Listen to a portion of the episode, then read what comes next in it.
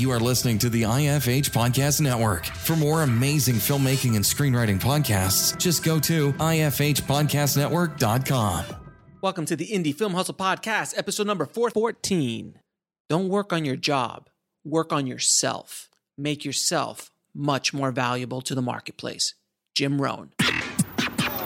Broadcasting from the back alley in Hollywood, it's the Indie Film Hustle Podcast, where we show you how to survive and thrive as an indie filmmaker in the jungles of the film biz. And here's your host, Alex Ferrari. Welcome, welcome to another episode of the Indie Film Hustle Podcast. I am your humble host, Alex Ferrari. Today's show is sponsored by Rise of the Film Entrepreneur, how to turn your independent film into a profitable business. It's harder today than ever before for independent filmmakers to make money with their films. From predatory film distributors ripping them off to huckster film aggregators who prey upon them, the odds are stacked against the indie filmmaker. The old distribution model of making money with your film is broken and there needs to be a change. The future of independent filmmaking is the entrepreneurial filmmaker or the film entrepreneur. In Rise of the Film Entrepreneur, I break down how to actually make money with your film projects and show you how to turn your indie film into a profitable business. With case studies examining successes and failures, this book shows you the step by step method to turn your passion into a profitable career. If you're making a feature film, series, or any other kind of video content, the Film Entrepreneur method will set you up for success. The book is available in paperback, ebook, and of course, audiobook. If you want to order it, just head over to www.filmbizbook.com. That's film, B I Z, book.com. Now, guys, today is a special edition of the Indie Film Hustle podcast. You will get your normal weekly episode tomorrow on Friday, but I wanted to release this one today because it's a bonus. I wanted to give you a little extra something, something during this crazy time that we're living in. Now, I know a lot of you have watched uh, Disney Plus's show, uh, The Mandalorian, which is a Star Wars, the first Star Wars television series. And it was one of the biggest shows of last year. And the new season just started last week. I am a tremendous fan, as many of you already know. But what I was really interested in was the virtual production techniques and technologies that they use and implemented to make a giant, very big budget looking show on a budget. Now, mind you, on a budget is relative in the Star Wars universe, but let's just say that they were able to put together hours and hours of content for less budget than you would have to spend on a standard Star Wars movie. Now, when I looked at all of this, obviously there's a lot of uh, talk about how this might help filmmakers and production companies uh, deal with the coronavirus. Uh, just doesn't need a lot of people. You could be very enclosed, very bubble like. Uh, and you could have a lot of production value and you can save a lot of money because you don't have to do as, as much green screening and visual effects costs. But I was like, this is all great. And again, you know, just like when the T Rex showed up in Jurassic Park in 1993, that's really great. But how is that going to help us as independent filmmakers? Well, today's guest is someone who is going to help you get access to this insane technology on a budget. Now, today we are speaking to Rene Amador from ARwall. And ARwall is one of the industry leaders in this virtual production technology. And when I saw their newest product, my mouth dropped to the floor. They have created the ARwall Home Studio, which allows you as an independent creator, as an independent filmmaker, to use same or similar technologies to what they used on The Mandalorian at a very, very affordable price. We're talking less than the cost of a red camera. Now, Rene and I get into all of the technology, how independent filmmakers can use it, what it would do for your production value. How do you get those amazing backgrounds that you're going to be able to move left and right? I mean, it is it's just an insane, insane world that we're walking into. We are that much closer to literally just shooting on a holodeck from Star Trek, which is basically uh, an entire room that looks and it feels almost like a real room, but it's all holographic. We are very, we're just getting closer and closer to eventually being able to shoot on the holodeck. And this technology is that next step forward. So without any further ado, please enjoy my conversation with Rene Amador. I'd like to welcome to the show Rene Amador. How are you doing, Rene? I'm doing just fine. Thanks for having me, Alex. Oh, brother, man, thank you for being on the show, man. I, I truly appreciate. It. I am. I have to say before we get started, man, I am such a fan of what you guys are doing at AR. It's it's mind blowing, absolutely mind blowing. But we're going to get into all of that uh, in this episode. But, but, before we start, I have to tell the story because we were talking about it before we got on. Yes. Uh, and please tell, please tell the audience uh, how we know each other. Yeah, so I mean, I think you reached out um, because we had some big press recently. We came out with some big announcement recently, um, and uh, and just this morning, I was thinking Alex Ferrari is such a familiar name. It's the type of name you don't forget, right?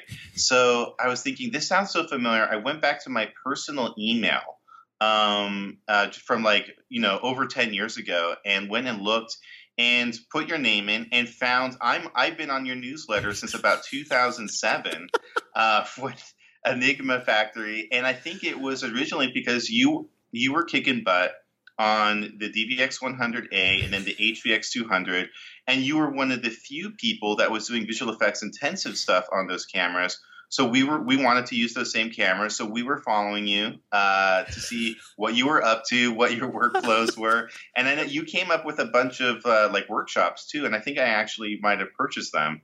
Yeah. Um, but I think the the original way that I that I heard about you is we we had a um, we had a couple films go to Dragon Con 2007, and mm-hmm. your uh, your shorts were there as well. Right. So the, uh, once I saw those, and I think we were actually in contention against each other. It was like you won first prize, I won second prize. wow, like that. That's yeah, awesome. Isn't that wild?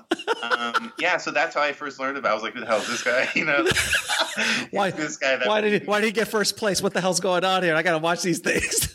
exactly. That's, that's exactly hilarious. That's hilarious. Yeah, so that was. I have an email here.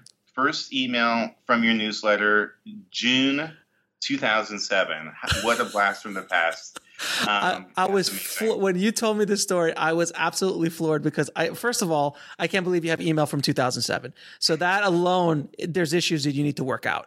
But um, but that and then you read the email. It was about my second film, Sin, and I'll you know, hey guys, yeah. I want to let you know about about a new film.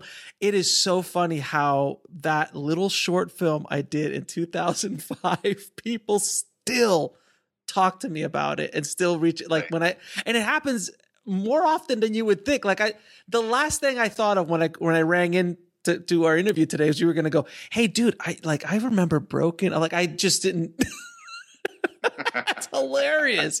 That's amazing. Yeah, it, it's pretty pretty amazing, man. But uh, thank you for sharing that uh, insane. Uh, insane so I'm a fan. Just to be clear, I'm a fan and That's I'm, awesome. I'm here, you know, I'm here just to interview you, basically. I'll, I'll, come on your podcast or anytime you like the AR podcast, anytime you want. Um, so, how did you uh, get into the film business in the first place, sir?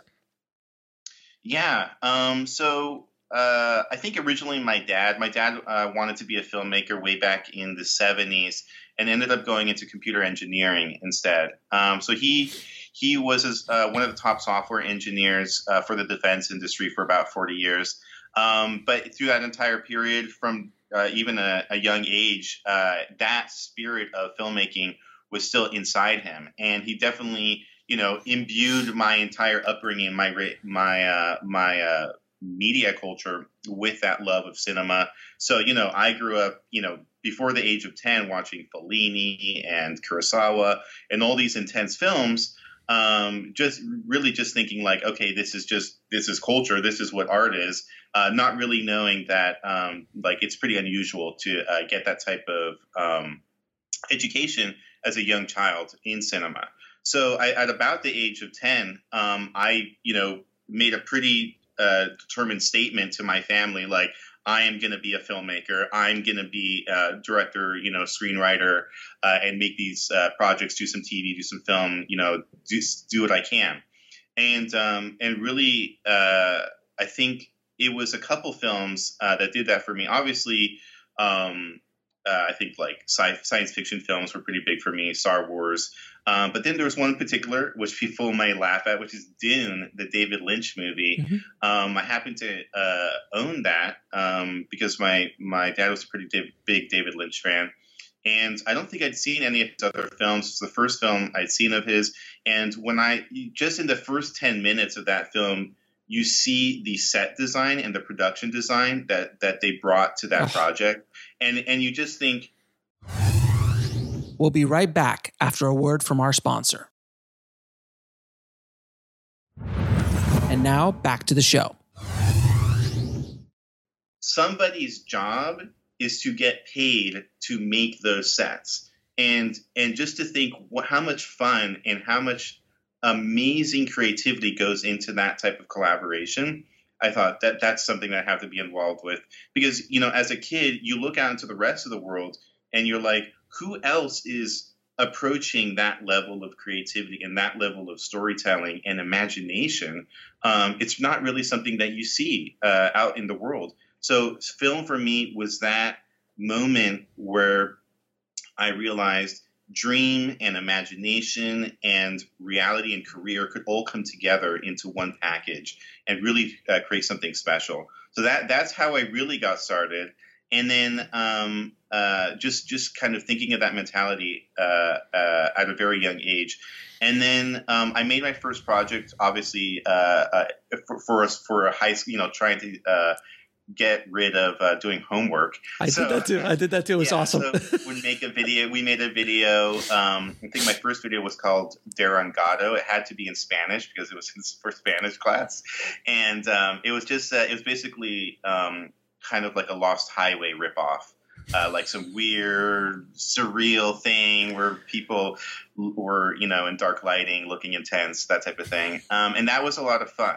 And and one of the things that happened when I was making it is literally everyone said to me, "Hey, you've done this before. Like I can tell that you've done this before." And I would be like, "Nope, never done it before. Just watched every single behind the scenes video, you know, DVD uh, uh, thing that I could get my hands on." Uh, so that's how I got started. And then in senior year of high school, I made a very popular video called "Real Ultimate Power: The Official Ninja Movie." which was based on their website called realultimatepower.net, which was very popular at the time. And that got over 3 million views, that video. Uh, this was in 2002 in high school. So I personally set up the. How'd you get the views? Where were those views? Because YouTube wasn't even around yet. You're you're correct. So there's two things. One is it's an adaptation of a website into a video, which was something that hadn't really been done before. Um, and in fact, uh, we found out that the only other project to have done it at the time was something called Undercover Brother, um, which I think you may remember. That yeah. was actually a website to begin with. Oh. So we were in this, we were part of this little wave in the beginning of viral content where basically we're adapting websites into videos. So we we got linked on the front page of that website, and that's where a Exploded. lot of the viewership came from. However, there's a there's another component of it, which is that I was very active in 4chan, in the somethingawful.com forums, which were kind of the precursor to like Reddit and um, and like meme groups and that type of stuff. And actually, in the Something Awful uh, uh, forum groups uh, with B, B, BYOB and FYAD, I can't say what those mean on air. mm-hmm. um, with their acronyms, people who know Something Awful will know these. I was a regular on these, and and being able to put the content out you know, I would be making memes, shareables. This was 10 years before, you know, eight, people even knew what a meme or shareable was.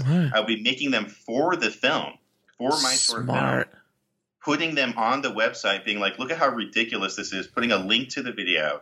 And that's that's how we made it happen. That's how we reached millions of views. And that was such a new strategy at that time. And what's funny is um, 10 years later, I was doing exactly that for Fox um, which is so weird. I was doing exactly that for Fox, actually for American Idol, um, for one of the top uh, media brands in the world. I was doing that uh, meme and shareables creation with. So going full circle, but that's really how I got started. Um, doing my own distribution, setting up the web hosting myself, and then uh, back when you had to think about that type of stuff. And then um, that project was extremely absurdist. It was very similar. I would say it was inspired kind of like by um, the Christopher Guest movies, Waiting for Guffman, Yeah. um, that type of stuff. I'm a really big fan of Christopher Guest. Uh, Mhm. um, just the the whole that insane improv energy where anything can happen and that sensation of awkwardness. I kind of see him almost as the spiritual successor to uh, Fellini in the way that he casts off uh, oddball characters that look odd and just give you a certain feeling, and then they go off and do something that's um, highly unusual or just highly te- uh, tense, and it gives you such an in- intense narrative feeling in those moments. I really enjoy that that type of stuff. So. If you if you know that about me, a lot will make sense about my films because uh, they tend to have an absurdist, um, really irreverent, and kind of a screwball uh, sensibility to them. Yeah. Well, that's that's awesome, and yeah, it, I did the same meme situation in 2004, 2005 when I did my short films. It was, I mean, those that was such the Wild Wild West, man. It was such the Wild Wild West back then, and and I, it's hard for people to understand that you know you couldn't just put your film up. Like you literally couldn't. There was no YouTube, and even YouTube mm. sucked in 2005. Like the quality Yeah. Was atrocious. Um, Yeah. it, it's the technology just wasn't there, let alone to stream. You know, t- uh, you know what I did with Sin, that second film, that the, the, your email. I actually, uh, I actually wanted to sell it on iTunes, but couldn't because there was no technology to get it up on iTunes. So what I did was, I would sell the download of an iTunes file, the M- MV4 file or whatever the iTunes format is. I would sell it on my on my website, and then they would click $1.99 to rent it, and then they would double click on it. It would open up in the iTunes app. Back That's then, genius. I mean, I mean, I think you know, remembering back at to that time and how this how difficult distribution was online, um, that that's a genius move. I used um, this. This is really going to date it. I used something called Real Player. oh, I remember, Um, Real Play, that- of course. allowed- yeah, the yeah. web, the web, the um, the uh, Flash. It was Flash based, right? Or close to I'm no. not. I'm not sure if it was Flash-based, but I know Real Player. Or, Yeah, um, something like that. Yeah. It was JavaScript, possibly Flash, or you know, Shockwave, or whatever the hell they Oh, had back Shockwave. Ooh. Remember? Dreamweaver. Um, exactly. um, so, so yeah, I mean, you would have to build the actual infrastructure of distribution um, Yeah. at that time, and and it was such a pain in the butt. And when YouTube came along, really the original uh, people not, might not realize this: the original pitch that YouTube had wasn't even as a uh, uh, video destination. It was a, as a pitch to video creators. Hey, we'll make it super easy for you to get your video online. Then you can embed it wherever you want. You know, here, there, everywhere. It wasn't meant to be a destination site. It was only later when people started linking directly to the YouTube page instead of their own website with the video embedded that it started to become a video destination site. And that was very interesting to see happen in real time. No, Sure. it's it's crazy. And I also, by the way, I have, I think, and I want someone to tell me differently, but I think I have the first filmmaking tutorials up on YouTube. I, I wouldn't be surprised because It was I- 05. yeah, I, I think I bought them, and I remember it being I remember it being unusual. Like I hadn't heard. Like I'm trying to think. Like it, it was almost it almost felt infomercially. You know, like um, you know, like oh, you know, learn how to meditate or something. You know, you would see that kind of stuff on TV, but you didn't. You know, it's not like now where you know masterclass and you know learn Ugh, how to cook and sure, learn how sure. to this or that or um, it wasn't a common thing. And the fact that you were doing something on media creation was pretty unusual because uh, at that point it had just become viable to do to do like fully digital uh, media. And then you were you had realized, oh man, I like I can you know do screen caps and I can do all sorts of stuff. And so you were showing the entire process in an interesting way that I don't think that had been done before. Like, where did you learn how to do that? Because I I a- don't think there's like a post DVD guy. extras. I was a po- I was a post guy, dude. I was I was editing since '96, so I just kind of That's understood the the post production aspect of things, and then I have a marketing head, and Hmm. that's how it kind of all combined. That with everything else I've done in my life, it kind of came up and, and started doing it. I always just figured out like, and even then, I still didn't get it because I left YouTube. I should have stayed. I should have stayed and just kept making. If I would have made tutorials, just kept making tutorial videos, I would own. own the filmmaking Yeah. tutorial space but i i but i'm not i'm not a teacher we'll be right back after a word from our sponsor and now back to the show I don't. I'm a filmmaker. Spielberg didn't do tutorial videos. Why should I? And that was the ego sp- speaking. But who knew? No Oh, one I knew. guess. No one. No one knew. No one knew. Um, exactly. But what, so uh, so we're here to talk about your company that you've co-founded, ARwall. First of all, uh, which is if, if I'm if I'm correct about uh, it's a company that deals with augmented reality uh, and, and versions of that. Can you explain to people what augmented reality is? Absolutely. So we call ourselves an AR XR company, which basically means augmented reality and what they call extended reality, or some people call it mixed reality. And basically, what this means is we're combining live action elements in real time with CG elements. And it's different from traditional visual effects, which is entirely a time shifted process where you shoot and then you do the compositing at a later point. Um, so we're we're not um, uh, we're not in that game. We're in the game of capturing it on set live, uh, whether it's a live stream, a live broadcast, or live to tape type of scenario where you want to give the impression of a live uh, broadcast. But the whole point is you walk away from set with the final shot, with the final pixel, and that's a fundamental shift um, in the way that people have been conceiving of virtual production. Because I think when it comes to film and TV, prior to us coming onto the scene, most people's heads were at pre-visualization, which Right. means you know you hire the third floor, who worked, who's worked on Star Wars and Avengers films. Um, one of our one of our sister companies uh, that that we uh, love working with, um, and so you you have a temporary composite which isn't even meant to be like a full uh, uh, like fully 100% tracked um, a composite. It's meant to be reminiscent and just to give the the the filmmakers on set like an idea of what it's going to be like. So that's not final pixel, and that's where real time graphics have been relegated in film and TV for quite quite some time, about 10 years.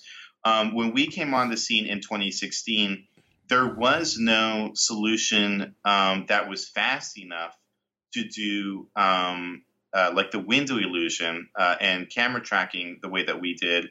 Um, there was some stuff for experientials. Um, Unreal had something called VR Cluster, um, and then Barco had developed something uh, for industrial use uh, that used uh, um, uh, goggles with like big ping pong balls on them, that type of thing. Um, but nobody had looked at how do you combine those experiential and industrial tools that were being developed for um, for commercial purposes um, into the media industry, so that you could actually uh, get the CG in a realistic way, sutured behind the live action uh, actors and sets. So we we saw that as our original challenge, and we actually accomplished that in 2017, and immediately signed a, a Netflix and NBC Universal project called Nightflyers, which was our first project. Um, and to describe what we're up to here, basically what's happening is if you think of traditional rear projection, you have a giant screen. Uh, it's giving the sensation that the actor, the sets are in a location in which they're not actually. So in space or moving or in a forest or whatever the case may be. Uh, the problem with rear projection is as you move as you transpose the camera, move the position of the camera, you begin to see the static rigidity of the 2D plate behind the actor and set where the where the rear projection screen is. And that's because obviously the illusion of parallax is broken, right? And the skew is and the skew is not correct. The perspective is not correct. So what we realized was with the new real time, uh, like the new advancements in immersive in VR and AR and that type of stuff that were happening in 2016, there would be an opportunity now to actually track the camera's position as it moved and update the vantage point onto the rear projection plate so that in under you know 41 milliseconds the time that it takes for a shutter to open and close we can actually update the background dynamically so that it always looks like you're looking into a deep window illusion like a deep environment on that screen. Um, so it's a basically a way to combine traditional rear projection technology with new immersive tracking technology, and that's that's what, what our vision is. So I can only imagine what someone like Stanley Kubrick would do with this uh, if he was alive today, because he I mean, he was one of the. I mean, rear projection been around forever, um, yeah. but but I think Stanley was one of the first to really take it to a whole other. Because I still remember 2001. Yeah, it's it's flawless. I mean, you can't even tell that it's rear projection. Like exactly, it, and and actually that that was our thesis statement when we were going out and uh, getting initial clients and getting uh, financing and everything like that is we would show Wizard of Oz actually.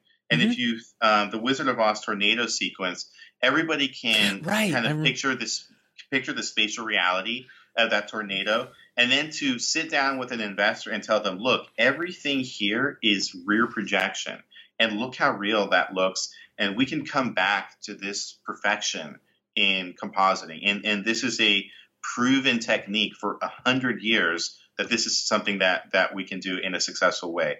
And that's really how we got the ball rolling. It because I think that was key to to our company's success. We didn't come in and say we're the new kids on the block and we've got the new stuff and these are the toys. No, we did it the opposite. We said we have such amazing reverence for the traditional cinematic methods and between you know basically between 1990 and now is an aberration where everything's green.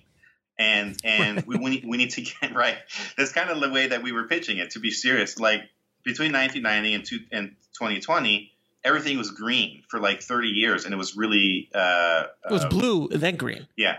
Exactly. It's blue and then green. And that and and we're gonna look back at this moment in history and be like what the hell were they thinking? That's what they were doing before these types of real-time backdrops uh, came on the scene and they started shooting actual photons again right?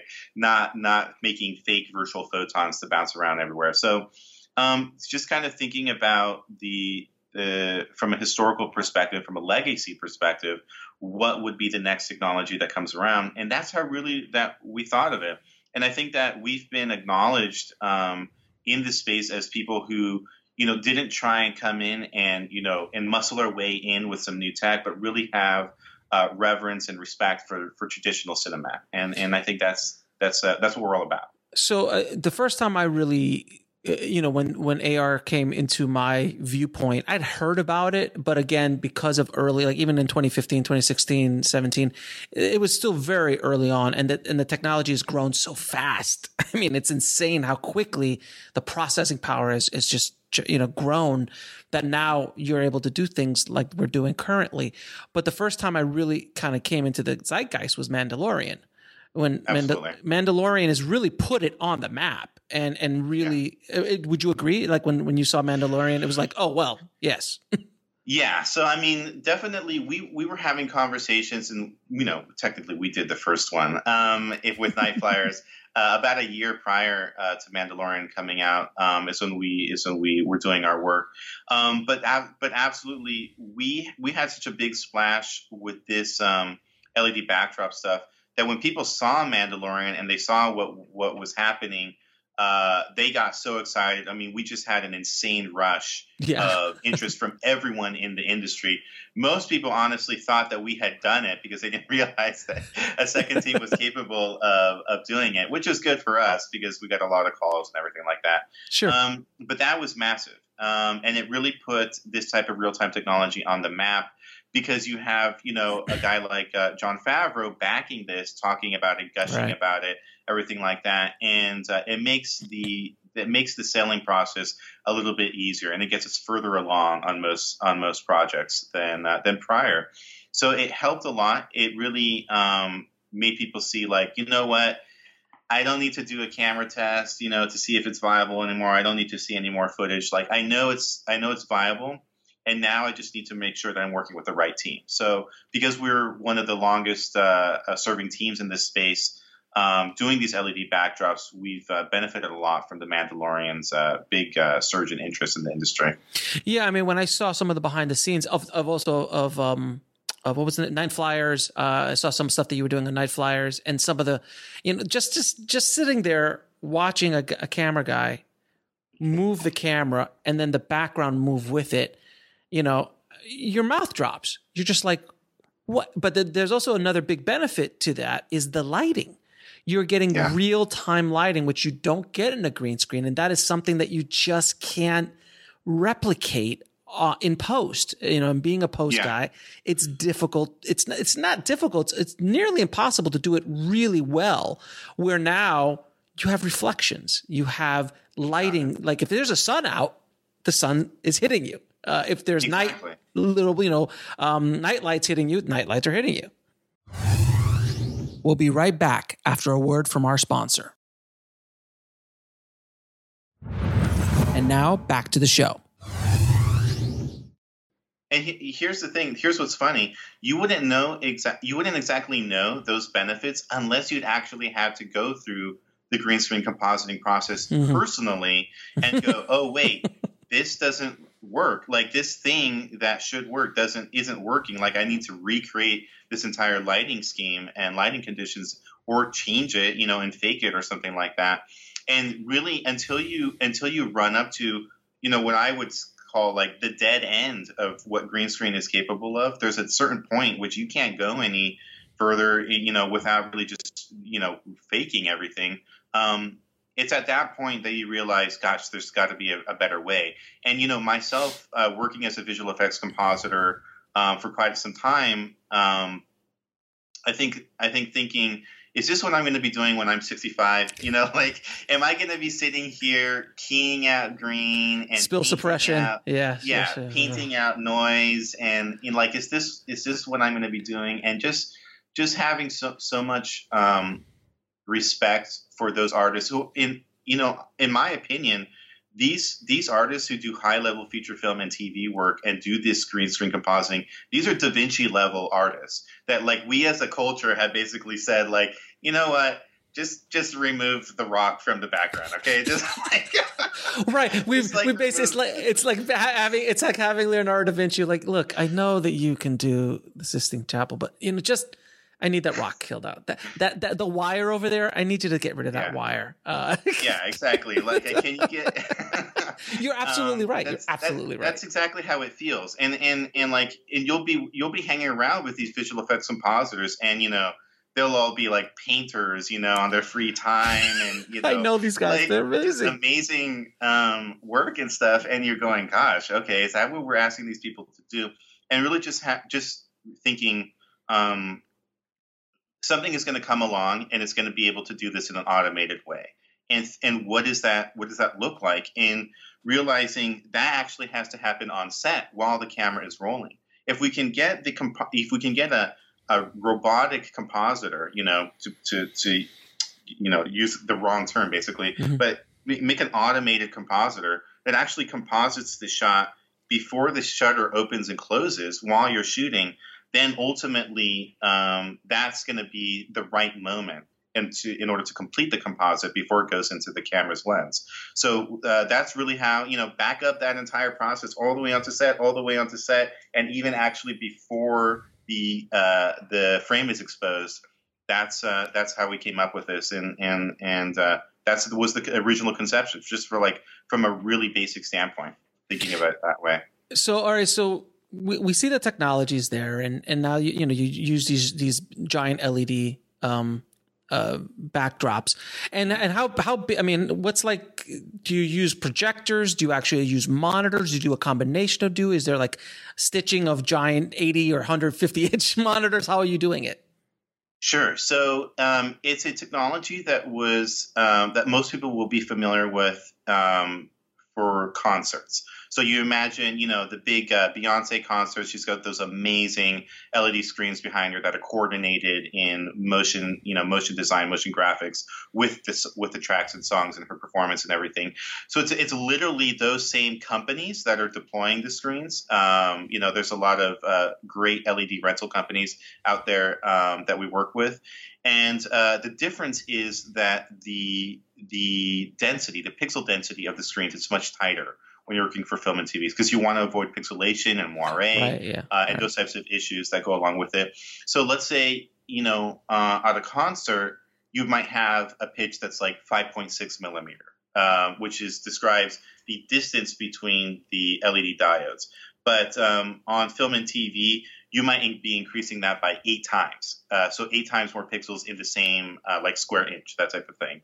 So what you end up with is basically kind of like the difference between SD and HD way back in the day, where you'll be looking from the same distance, um, but you'll just see it being much smoother. Um, uh, really, the illusion of curves and everything um, is maintained. And so, like, uh, what we've basically been looking at right now is a, about 1.5 millimeter pitch for these LEDs. They are built up like Legos. So, you know, you build them um, one one row and then you build this next row and then you build the next row until it's up to the size that you need.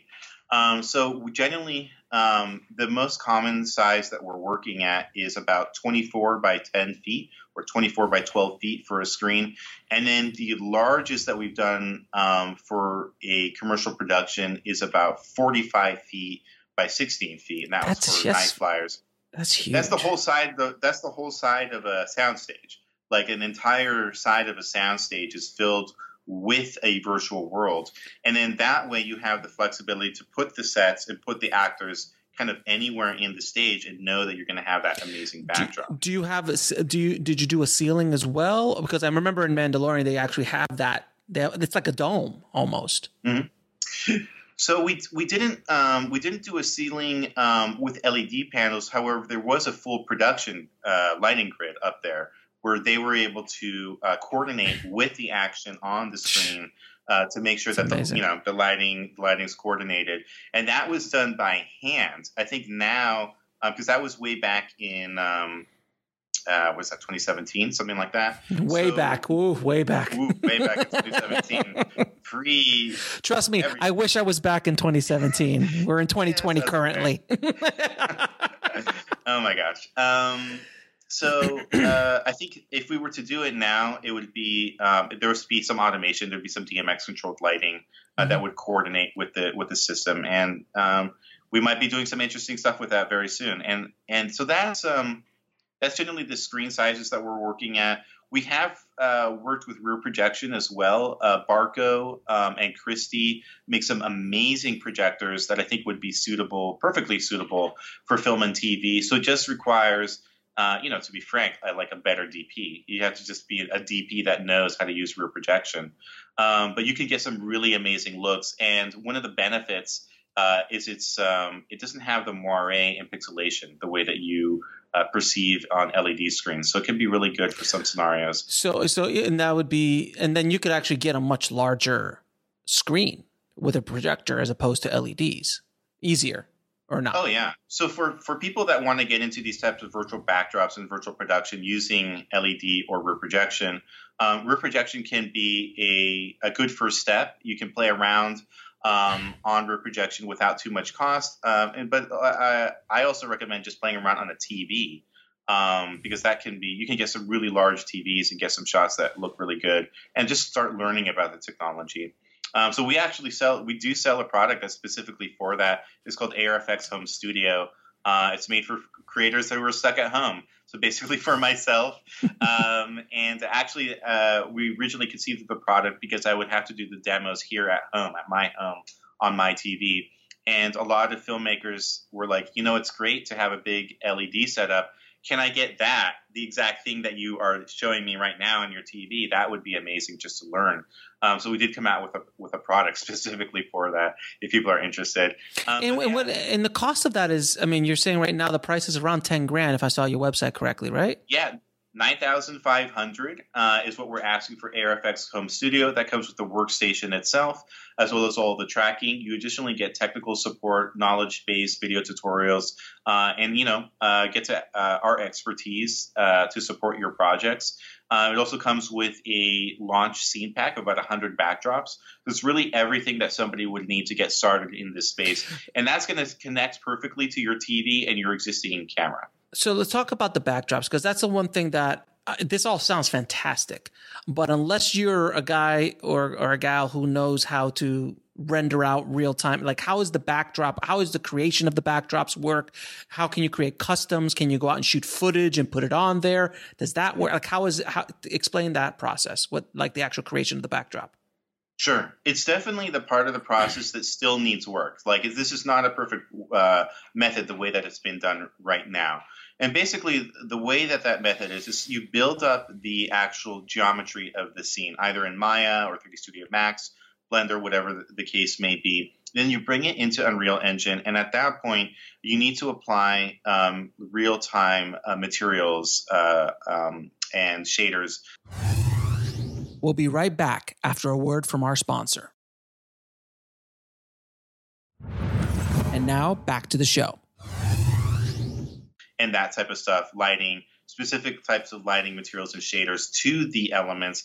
And then at that point, you're ready to shoot. Um, and you can use the, the backdrop. So it's, it's, uh, it's taken visual effects folks a little bit to figure out, okay, this is how I move from my traditional post methodology to pushing everything into pre into a real time engine, which is uh, Unreal Engine, is what we're currently um, working on. Uh, which is one of the top uh, uh real time graphics engines in existence. It's the, they're definitely the leaders in this space. And and then this was this was also kind of pioneered in the video game space. Absolutely, and that's that's I think I think when filmmakers start to look at this real time space and and realize they're kind of dipping their toes in the same waters as video game people, um, they they can uh, sometimes get intimidated because it's a different world, it's a different culture, um, and everything like that. But I think once they realize this key point, it starts to become a lot easier for them. In in the video game world, this is built off of a world of you know uh, indie makers and people who were coming out of the culture of technology and independent technology. So these people believe in sharing quite a bit. So whenever, you, for example, whenever a video game company finishes a major project and it, you know it has success or it doesn't or whatever, and they're basically done with those assets, they tend to then take every single one of the assets that they made and liquidate it onto a marketplace uh, for you. So you can go and buy every single thing from the video game, or you can buy the select, you know, um, most in demand things from that video game. So, as a filmmaker, when you come to Unreal Engine and you go to the Unreal Asset Store and you go to TurboSquid and all these other places right. where you can begin to get these assets, what you realize is I'm, you know, you're sitting on a legacy of 20 plus years of asset creation where video game creators have just been making, making, making, put it on the marketplace, make, make, make, put on the marketplace. And that's been happening thousands of artists for decades. Oh, yeah. So you'll, you'll be able to go and get, you know, your, you know, your Lamborghini, your, you oh, know, your Forest, yeah. that type of your, stuff. Your T-Rex. Yeah, absolutely. Yeah. So, so a lot of the time, what we're doing with a client when we're when we're um, when we're you know doing a location scout, which is like a virtual location scout, we'll actually go through the Unreal Asset Store and do like, what do you want? And they'll be like, okay, I want an alley. Okay, alley. We type it in, and we get you know 15 different alleys, and then we're doing basically going through the screenshots, going, does this feel right? Does that feel right? and that's actually how we're we're doing it in the moment. That's and then amazing. when we actually isn't that crazy? That's and then when we actually need to um, um, like lock this specific shot, like on a you know this is shot A, this is shot B, that type of thing. What we'll end up doing is uh, literally on a Zoom chat like this, I'll be going flying through the location and they'll say, you know what, that looks pretty good. Like I like that tree right there, that type of thing. Okay, so then I'll bookmark it into our system, and then when they show up on set, that's exactly what they saw on that Zoom call. And that's genuinely how we're doing um, uh, these location scouts. Now, in the middle there, of course, we have amazing technical artists who are, you know, making everything look photoreal as much as possible, getting the animation done, getting the scripted events done, uh, uh effects and that type of stuff. So that's are you are you bringing in the locations when you're bringing in these files? Are you just bringing elements in and you're putting it all together, or are you building like are you getting a full blown alley with the garbage cans, with the lighting schemes? Like what are you what are you getting exactly? You're getting everything like eh, either we're either we're building off of one specific existing stock asset which is royalty free by the way. They're, these are all royalty free you can use them. You know you could go and you could make a disney film with them and the, technically the artist couldn't say anything. It's kind of a weird uh, reality that we live in. Right. um, so uh, the they come with everything generally in, inside them or you can um, uh, populate them with all sorts of whatever props you want. So there's full flexibility here to create the world that you want to be created. Yeah, I mean, I was I was doing a show for Legendary, uh, a TV show, and I we were doing so many insane visual effects. Like we did 150 visual effects a week um, for a, a full blown show. It was insane. And the only way we could do it is we went to TurboSquid. And I'm like, okay, we need a dune worm. Okay, great. Let's get in. And we just, and we'd go and find them. And they were all pre built. And then my VFX artist can go. Because if they would have to create those elements, we'd never make it. And, exactly. they were che- and they're cheap. They're not, they're not super. I mean, I'm sure an alley or something a little bit more detailed is expensive, but relatively speaking, a lot cheaper than having to create it yourself. Yeah. I mean, if you're just getting like a table and chair or something, um, you're probably spending like what less than thirty bucks, maybe uh, something right. like that, uh, for like a really really nice one. Um, yeah, so it's a it's a really interesting world um, once you get into into fully digital environments, and I think it's the same kind of um, thing that happened when people jumped from physical sets to green screen. What's happening now is that process of uh, you're ending up with more finalized assets now, whereas before you know you'd have to you know you'd have to fit it into the world of your film. Now you can go, you can find pretty much anything of any style, you know, change it up a little bit, uh, change the color or something like that, and you have an asset ready to go uh, for your project. So it's it's really it's a really odd time um, in media right now because uh, labor and creativity and artistry have been massive are getting massively undervalued because you know all this stuff is out there uh, for free. Um, but at the same time, as a creator, as a filmmaker, it's almost like never been a better time because mm-hmm. you've got all this royalty free assets. You've got the actual capability to utilize those assets in your project with this with um, our technology and similar technology. Um, so you're like, it's it's it's a really interesting time. And what we're seeing from from filmmakers is actually we're getting this sentence a lot. Wow, I've always had this concept that I would never have been able to do, and now I'm going to do it. And so we're working on a couple projects right now where these are projects where the artist, the director, you know, they wanted to do this five years ago, but it was not a it's not a budgetary right. reality. And now we're able to lower that budgetary threshold for them so that that vision that they have is actually achievable. And and as a filmmaker, you know, when I'm moving the needle on like it's it's great, you know, it's great to make some money and, and, and you know, that's awesome, right? But when I'm moving the, the needle on what can what is actually getting greenlit, that's that's amazing. And two, the creative vision that is actually getting executed upon that project greenlight. I mean, to be able to affect that in a meaningful way, it's very satisfying. And to me, that's that's what I'm working for. So, the, with, with, that was the other thing I want to talk about. The the budgetary benefits of this is massive because a show like Mandalorian could not be made without this technology. It'd just be too expensive. It'd be, it'd be, like making a half of a Star Wars film every episode, which you got it. it, it like so it's impossible. It wouldn't wouldn't have happened. Like Mandalorian, plain plain plainly wouldn't have happened. And a lot of people might not realize that there was an actual live action Star Wars yeah. film, Star Wars uh, series that was attempted not not too long, like maybe. Oh, they had like seventy. They had seventy episodes written. I, I remember, like oh Luke, Lucas. Lucas had like seventy episodes written of that yeah. thing. He was he was going to do it, but he just he was going to do it. Couldn't couldn't figure it out. They couldn't figure out because at that point they were using green screen, and so the just the compositing and tracking and getting everything working much, um, yeah. with the beautiful animation that they you know were interested in getting, it just wouldn't have happened. Um, or you know, frankly, it didn't happen.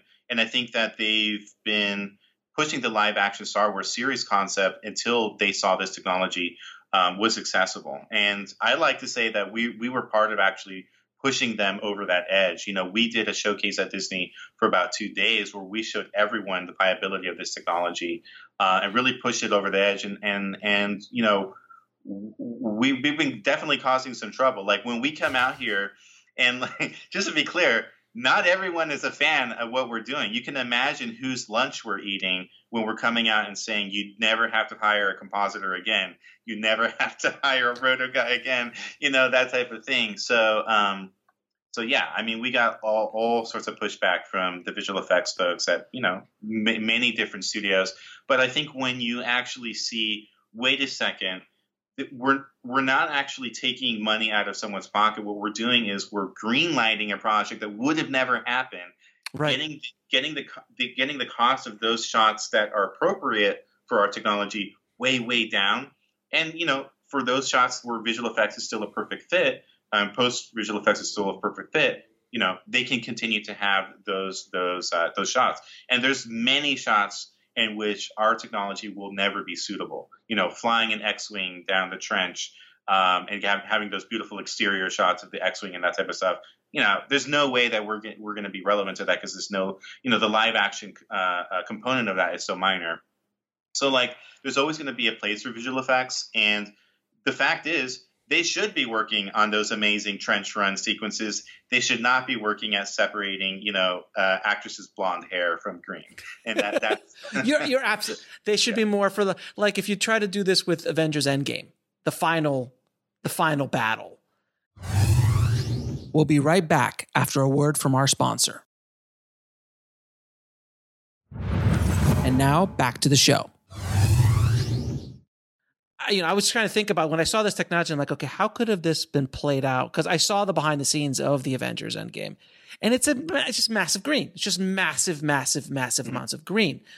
But I'm like, how could have this worked in that environment? And maybe you would have, they could have probably dropped millions of dollars off of it if they would have structured certain shots within uh, some sort of uh, AR dome of some sort um, and yeah. but but but this those giant massive shots when you've got 50 people running maybe you could maybe you couldn't. There's still going to be some cg comping in there but there might be a lot of a lot of time and money saved. Yeah absolutely. So we actually did a case study on Nightflyers. We went and um, got comparison pricing for what if these shots had been achieved through traditional yeah. green screen visual effects.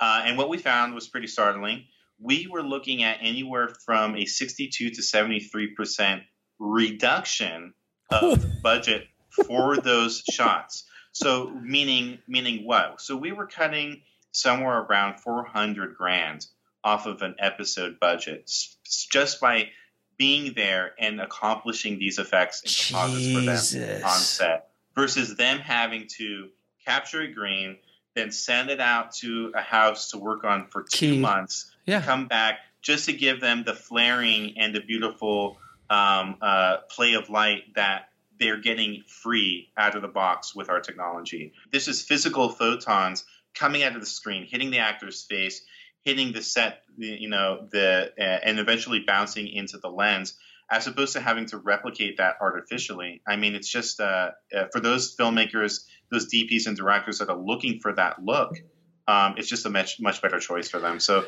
that's what we've been see, see, seeing be successful. But it's also to be clear, this is a budgetary concern as well. Producers are liking this technology because it's saving them company moves, it's saving them post production time. Um, they're you know potentially simplifying their post production down. So if you're post supervisor, you know maybe you're working two months instead of four months. It's that's the reality that we're bringing to the table with this technology. Uh, you know it's great to it's great to talk about you know bringing dreams you know uh, to fruition and and that type of stuff. But if the dollars and cents don't make sense. don't make sense, then it's never going to happen. So at every moment of our of our company, we've always been, you know, mindful of the fact that we're independent filmmakers and we're budget conscious. I know filmmakers like yourself who are working filmmakers, you're budget uh, conscious as well, and it goes all the way up and down the ladder. Nobody nobody is looking to to spend more than they have to. So if we can create that narrative that you know this is an opportunity for you instead of having to go chase that tax incentive, which is basically what producers are doing. Like they're just okay, we're gonna you know save money, go t- chase that tax incentive, go to Bulgaria, you know, or wherever we have to go. Instead of doing that, you know, cut 70% of your effects budget using this technology and it's going to be suitable for you know 90% plus of the shots that you need and that's basically the narrative that that we've been pitching. With that case study that's actually available on our website. If people are interested in going and taking a look just look for Nightflyers case study on the homepage. And then um, uh, hopefully you'll see there like just how disruptive this technology is going to be. And and here's the thing um, is so disruptive that I think without the pandemic occurring, we still would be having we still would be struggling to get adoption.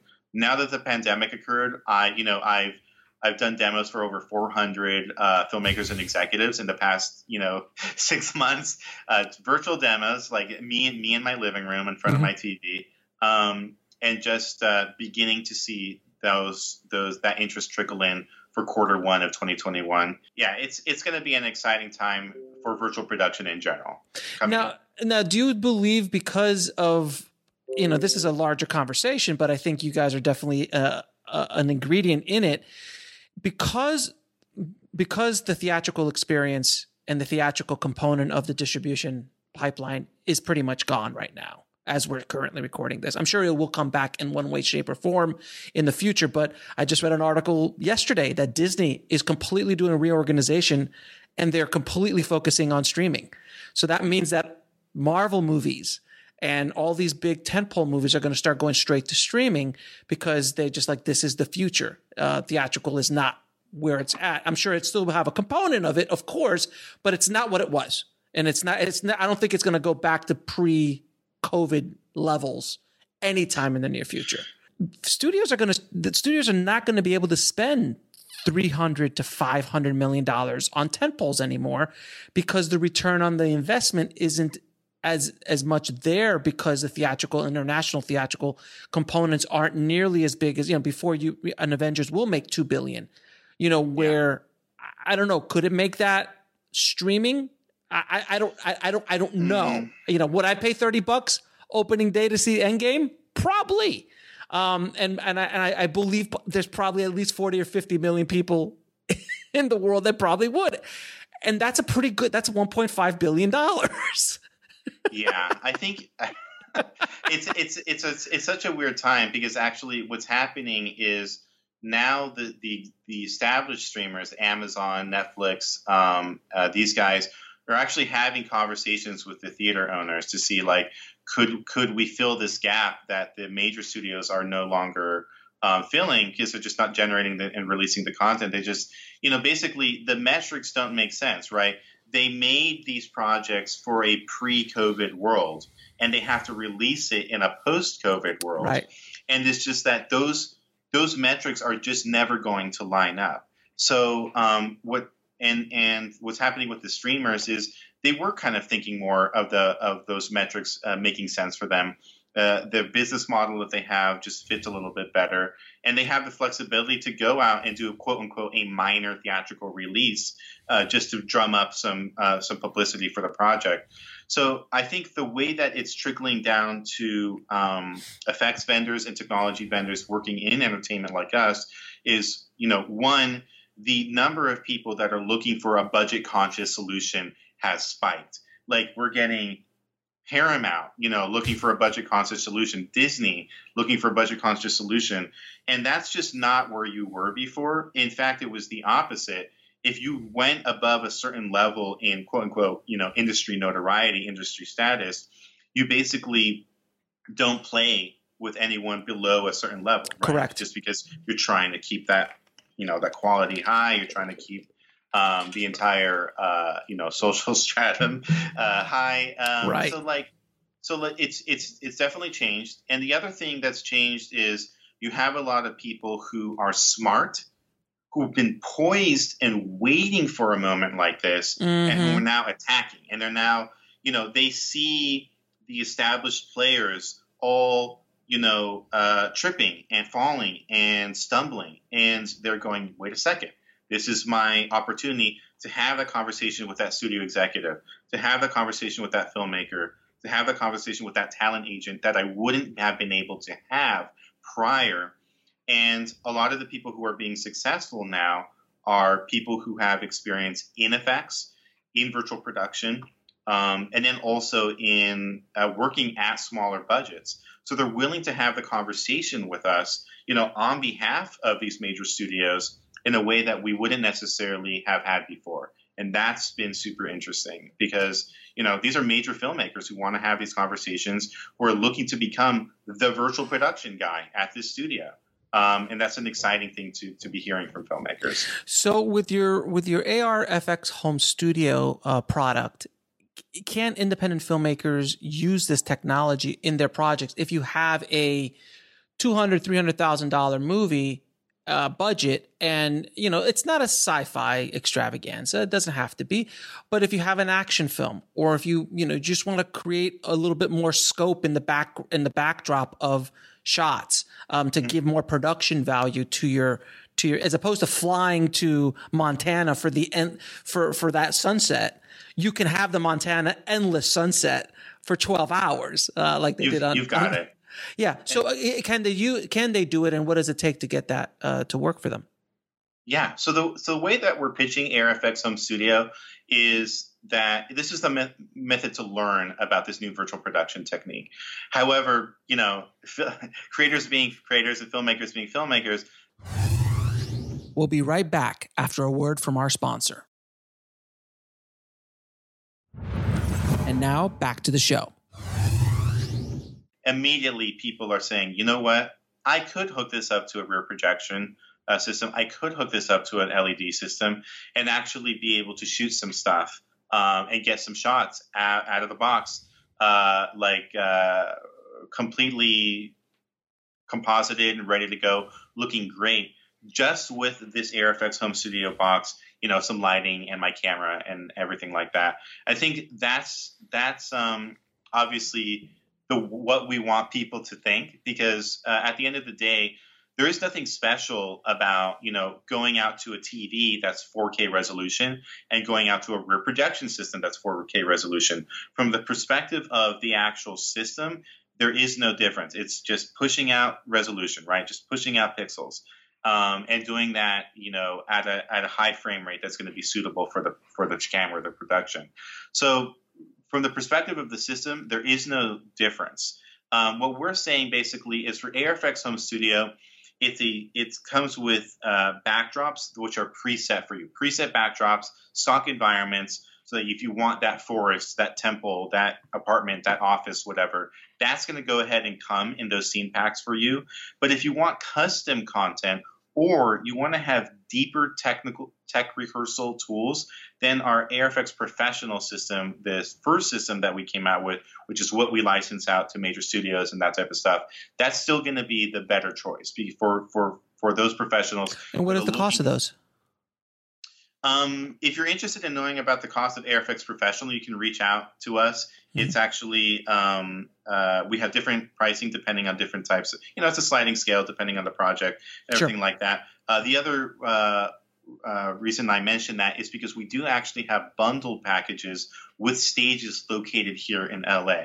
So we have mm-hmm. partnered with stages here in LA to have the LED screens uh, or have um, uh, suitable setups and you can actually get uh, entire uh, bundle packages by coming to us and those and using those stages.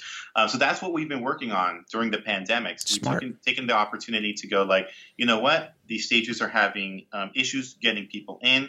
One way that we can attract those people is having a more COVID safe, you know, social distancing safe solution. Um, so that's what that's what we've done, uh, and we're very hopeful that that people are going to find those uh, valuable and attractive. Now, and, and finally, are, are, we just getting closer and closer to the Star Trek's holodeck? I mean, essentially, is this is this is essentially where we're going? it's funny. It's funny you say that because um, one of the first things that happened when we got big studio heads coming in is the studio head would say, "You know, it's great that you can track the camera. That's awesome.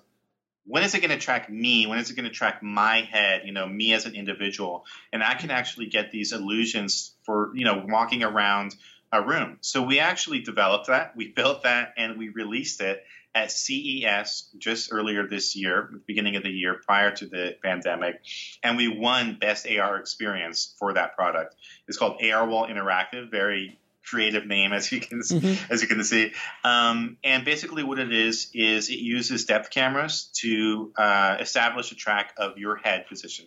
So it's tracking this point right in the bridge of your nose between your eyes and then it's delivering the same window illusion that we're delivering to our camera, delivering it to you as an individual. So you walk into a room with you know three walls of this experience, which is some of the conversations that we're having right now, and you'll you know you'll be in another world. And as you move this way, that way, it's the the perspective is going to shift perfectly to your vantage point. And we're actually getting that down to the point where it's no longer perceivable. The delay is no longer perceivable by the human eye. So we're talking about something that feels stuck to your head, and you move around, and it feels stuck to your head every every little centimeter that you move.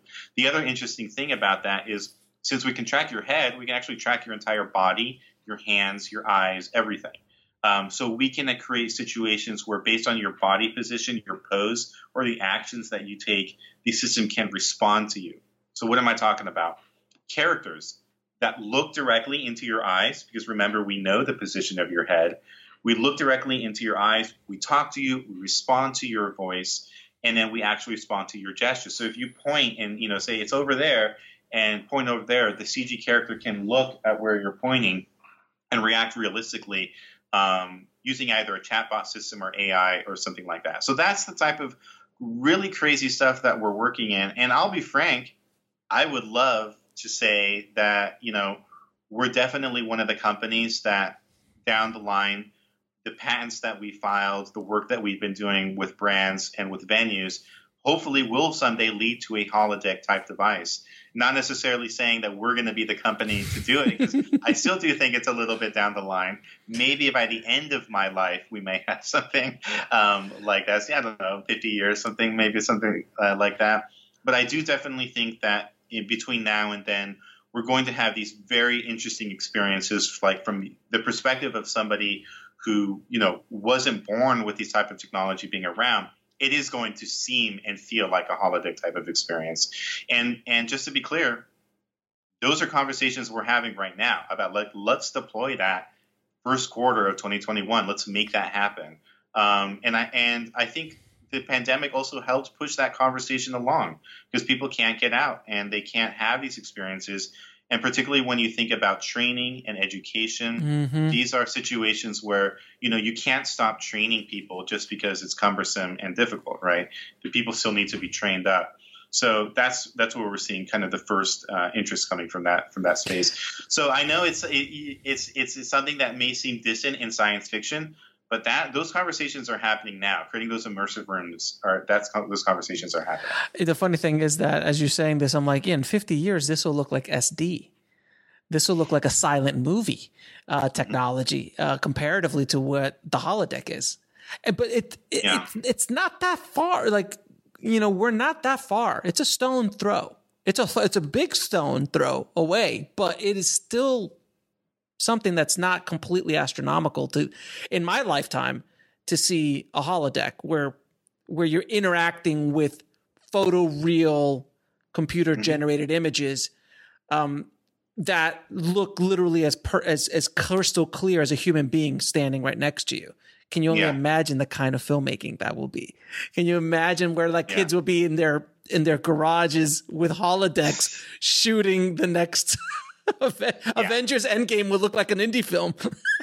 exactly. And like you can imagine a world where you put up the holodeck like wallpaper, right? You put up the, st- the screen like wallpaper, you're just like painting it on, yeah, yeah, rolling yeah. it on, and that type of thing. And then it all self coordinates, you know, goes, okay, this is you know what position I am in the world and everything like that. Like it's not that it's not that difficult to imagine it. Like I think the technology exists right now. What doesn't exist right now is the will and the actual use case that would demand that investment to get there, right? That's that's what we're working on, and we're trying to find those partners. And it's folks in location-based entertainment, it's folks in training and education, it's also folks in the defense industry. We're having some mm-hmm. conversations. Oh, I can imagine. Well. So, so there's all sorts of uh, use cases for that. But you know, until we find that perfect one, it's it's it's not going to happen. So that that's that's what our job is as a company and as a business, right? To talk to have conversations with these decision makers and go, what is actually going to get the money to flow, and what are the, what are the requirements that we can hit that we can hit now they're going to get that money to flow and actually make investment happen. So that's that's really my work as a CEO is helping uh, uh, folks see that. I've been successful in doing that in filmmaking. Now with this technology, uh, with ARwall Interactive going out of filmmaking, out of media, out into the rest of the world, I'm having very interesting conversations where they're you know they're aware of Mandalorian. They're aware of the work that's been happening because this is something that broke out even just of the entertainment community Um, so, we're having conversations where that amazing work that has been done in film and TV is actually moving the ball in other industries because they're like, you know what, Jon Favreau did it. Maybe that'll work for our thing too. It's a it's a really weird time. It, and, and I think the pandemic has supercharged all of this. I mean, this is all something that would have happened eventually. Like we would have all eventually gone to more streaming than theatrical. The the writing was on the wall.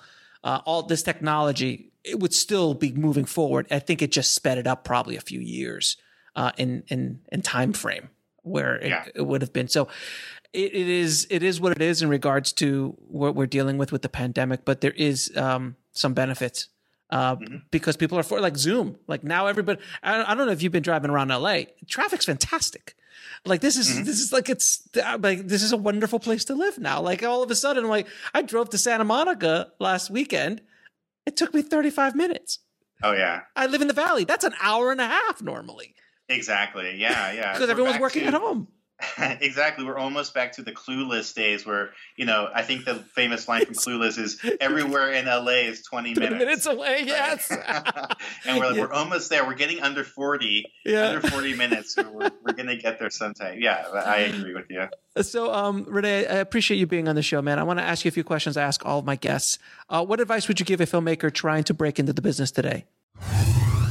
We'll be right back after a word from our sponsor. And now back to the show.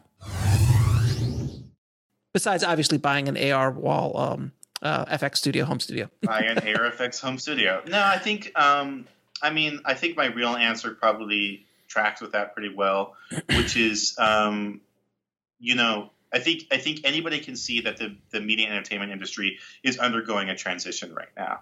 And you don't want to be on the wrong side of that transition. You don't want to be in, of the mentality of, you know, I'm going to be making half a billion dollar movies and we're going to be putting out in theaters and everybody, you know, we're going to put money in our ears and, you know, stream and, you know, that's that, and that's what filmmaking is going to be. I think it's shifted. And I think that a successful filmmaker now is somebody who understands their audience, who understands who's coming to their films, listens to those people, and doesn't listen to anybody else because that's that's the reality uh, right now. In order to be a successful creator, you've got to be selective about who you're listening to. I think that's the big one right now.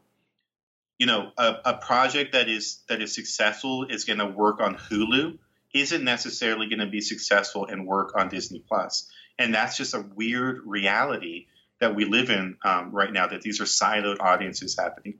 So I think the idea of mainstream filmmaking as a whole has fundamentally collapsed and, mm-hmm. and, and, changed. I don't think that when, when you think of a mainstream film, we, are probably thinking of the, you know Avengers uh, Endgame or that type of thing. And I think moving forward, it's going to be a different type of film that we're probably thinking about.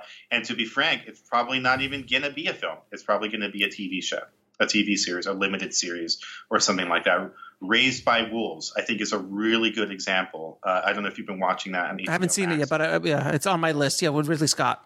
That's a really good example because it's almost it's it's a post Ridley Scott film. You know, it's it's pitched as a Ridley Scott universe, but in re- reality, you know, it's a TV show, and Ridley Scott's uh, projects are films uh, traditionally. Uh, so it's a, in my opinion, is somebody who looked at the model that Ridley Scott had has mastered and has really you know gone out of his way to nail, and then taking that and transplanting that into this you know post transition world that we live in. And that's I think a good project for people to think about uh, moving forward. How it takes traditional familiar symbology story structure and just does it in a different way and I think that's what successful filmmaking is going to be like in the future. And so technology is a big component of that. You know, virtual production, I, I don't think it's going to go away anytime soon. so in this, in the same way that, you know, you and I were, you know, I think saw success in moving into digital uh, video as a, as a, as a creative um, a tool for us, as a crucial creative tool for us, uh, and uh, nonlinear editing as well. I think that same um, uh, virtual production is going to be that same tool of empowerment for filmmakers who are coming up right now. Like if you're if you graduate if you just graduated from film school and you want to get a job in Hollywood, go and make a project on Unreal Engine. Go Oh, and make a little sh- one absolutely. minute thing on Mhm. Unreal Engine. Then email me. I will freaking hire you because there's so few people that have both filmmaking experience and Unreal Engine experience. It's just not something that people are looking at right now. And I think that those for those who do, it's going to be very successful. And what is the lesson that took you the longest to learn, whether in the film business or in life? Um, this is this is something. Um, this is something definitely something that took me a long time to learn. Um, I, I was born and raised in Silicon Valley, and we, uh, you know, we're a bunch of tech heads in Silicon Mhm. Valley. We're, you know, we we all think that we're smarter than everyone else. Basically, is what is you know the nice way to say it. And um, and I think coming out of that culture, coming to LA, and and really dealing with people in a wide span of industries, you see just how empowering technology is to people, but also how intimidating it can be to people. So I think the when I when I the thing that took me the longest to learn is you have to be patient and you have to be forgiving for people's um, familiarity and knowledge with technology. And you, if you can be that person that takes a difficult technological process and task and makes that easy for someone to understand or use or analyze or, or, or whatever, that's a friend and a partner and a collaborator that you're going to have for a long time. But if you're the type of person that goes, they don't get the tech, screw them, you know, they're dumb, they're stupid, they're they're you know, old fashioned, they don't get it, then all of a sudden you become part of the problem because that person sees you as an obstacle or, or, or something. So that that's the thing that took me the longest to learn. Being good at technology and being a master at your tools is a way for you to bring people up. It's a way for you to bring people up. It's not a division between you and the other person. It's not it's not we're over here, we know tech and we know everything and you guys don't. Because at the end of the day, no, the reason that that person hasn't learned the tech is because they've been busting their ass mastering some other part of the creative process, some other part of the of the business process, and they're masters at that. And you're master at this, and they're master at that, and together you can make some magic. You can make something happen that never would have been possible before. That's how I created this company, ARwall. This is a multidisciplinary, multifaceted company.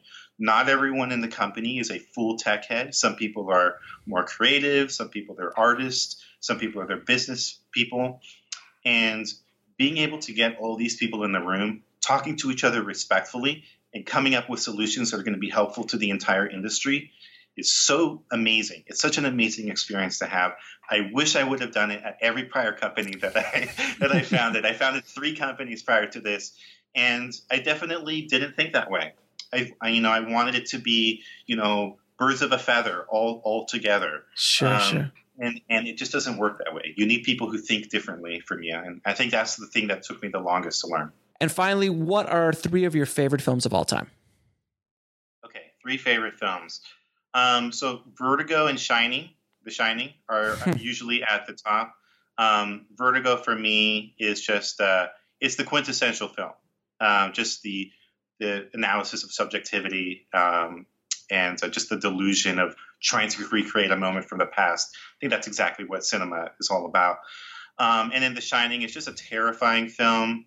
Um, it's it's one of those it's one of those films that really got me because I uh, I first saw it I was about the same age as Danny, so it's just like just Why were you terrifying. watching that movie at that like I said, my dad was really into cinema, and I should, was watching stuff I probably shouldn't have been watching at a young age. Um, but uh, The Shining for sure. And then I, I guess for the third one, I got to put Dune in there, just because it, it did it did uh, was the catalyst for for me going into film and just just surged my ima- uh, imagination um, as a kid. Uh, just thinking about that universe and what was possible in filmmaking. Um, so I'm like obviously really looking forward to, I was about to the, uh, the new Dune coming out. Which uh, in 2025 now, apparently they're pushing it back. I did have a mini heart attack when that got delayed a full year. Um, but yeah, I'm really looking forward. I'm really, really looking forward to that project. But, and that and that's a perfect example. You said something so interesting earlier. You said like this was a movie made pre-COVID, trying to release in post-COVID, and the numbers don't make sense. That's why James Bond is having such a difficult time.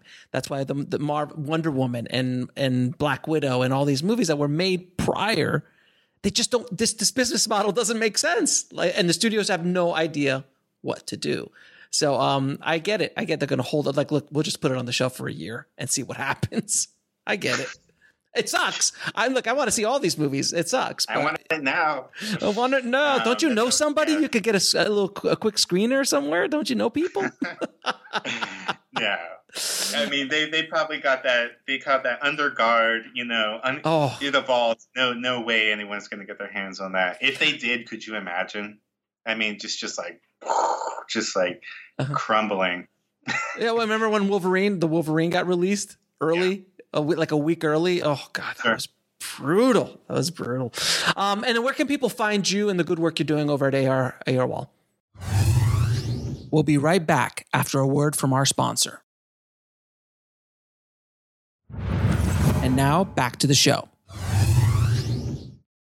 Yeah, so if you're interested in uh, reaching out to us, you can email us at hello at arwall.co, or you can go to our website, that's arwall.co.